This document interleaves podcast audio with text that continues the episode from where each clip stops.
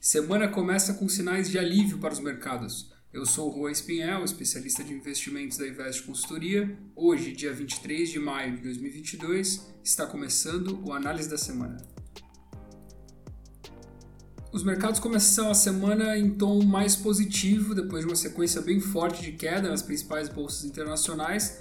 Isso não significa necessariamente uma mudança de direção, é, um rompimento dessa tendência que a gente tem passado de queda no curto prazo, mas quando a gente está operando nessas baixas, assim, o mercado caindo, o mercado americano já caiu quase 19% é, desde o seu pico, essas pequenas notícias ou esse alívio de notícias negativas já representam uma diminuição bastante relevante nas pressões vendedoras, tá?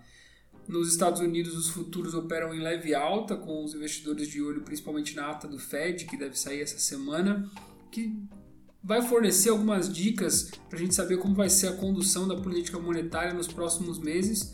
Mas o mercado basicamente já está precificando é, elevações de 50 basis points nas reuniões de junho e julho. Tá? A promessa do Fed é por um pouso suave, como disse o Jerry Powell, é, onde ele vai conseguir controlar a inflação sem levar a economia americana para uma forte recessão. O mercado ele desacredita um pouco disso. É, o que tem especificado é uma recessão até o final do ano. Algumas casas costumam fazer é, estudos de, de percentual, né? então 35% de chance disso acontecer ou não, mas o mercado está precificando de maneira geral uma recessão. Tá? Na Europa, o alívio ele veio depois da divulgação do Business Climate, que é um indicador de negócios para a Alemanha que apresentou uma alta inesperada, bateu uma máxima de três meses, indicando que a maior economia do bloco, que é a economia da, da Alemanha, está longe de uma recessão, apesar dos dados de inflação e toda a pressão que a gente vê principalmente nos preços de commodities. Tá? Os dados de varejo no final de semana passado também ajudaram bastante a aliviar as quedas recentes na Europa, mas as preocupações com a guerra continuam rodando bastante. Como destaque na Europa, a gente tem o Fórum Econômico Mundial que deve ocorrer essa semana em Davos. Na China, a pauta é o alívio das restrições, que continua sendo extremamente aguardada pelos mercados. A gente já comentou isso na semana passada, alguma reabertura ali no porto de Xangai. Essa semana o metrô foi reaberto e a promessa é que no início de junho, no dia 1 de junho, é, as, a maioria das restrições já estejam retiradas. Tá? A divulgação também que o governo prometeu apoiar a economia local com uma recuperação, então isso é basicamente diminuição de taxa de juros, é, alívio monetário, então mais liquidez para os mercados e uma, uma consequente volta da produção.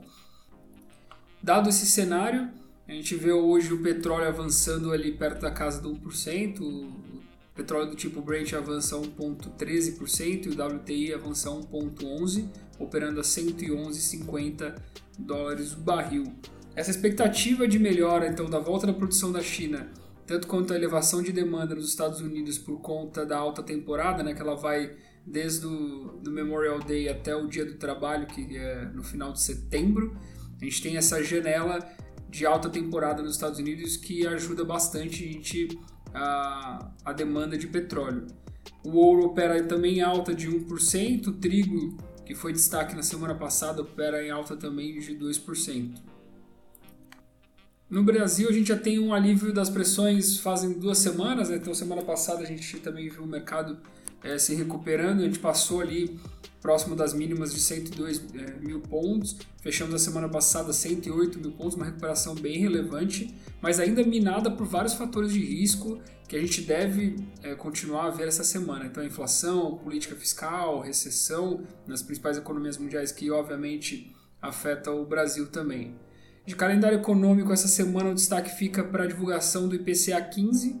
É, a espera do mercado é que venha um recuo forte no índice, no mês passado ele veio em 1,73, esse mês o mercado espera 0,45.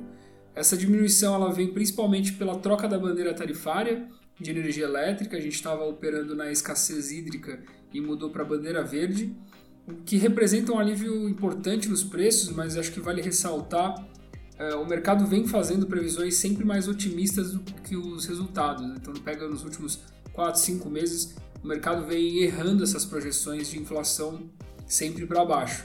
Então, nós aqui é, não ficaríamos surpresos se a inflação vier acima desses 0,45, apesar de também esperarmos um recuo é, desses 1,73. Outra pauta também que está bem quente no mercado brasileiro é o reajuste dos servidores, uma conta que está cada vez mais cara, cada setor aproveita de certa forma o ano eleitoral para pleitear alguns reajustes, melhores condições. É o, enfim, é, é o Brasil, né? A gente sempre tem essas janelas de oportunidades, vamos chamar assim. E o ano também, é, o ano eleitoral, ele pressiona bastante o fiscal por conta dos projetos. A gente é, viu durante o mês passado inteiro e esse mês é, também vários projetos passando que trazem uma pressão fiscal é, bastante elevada sem necessariamente o governo justificar de onde viria essa receita.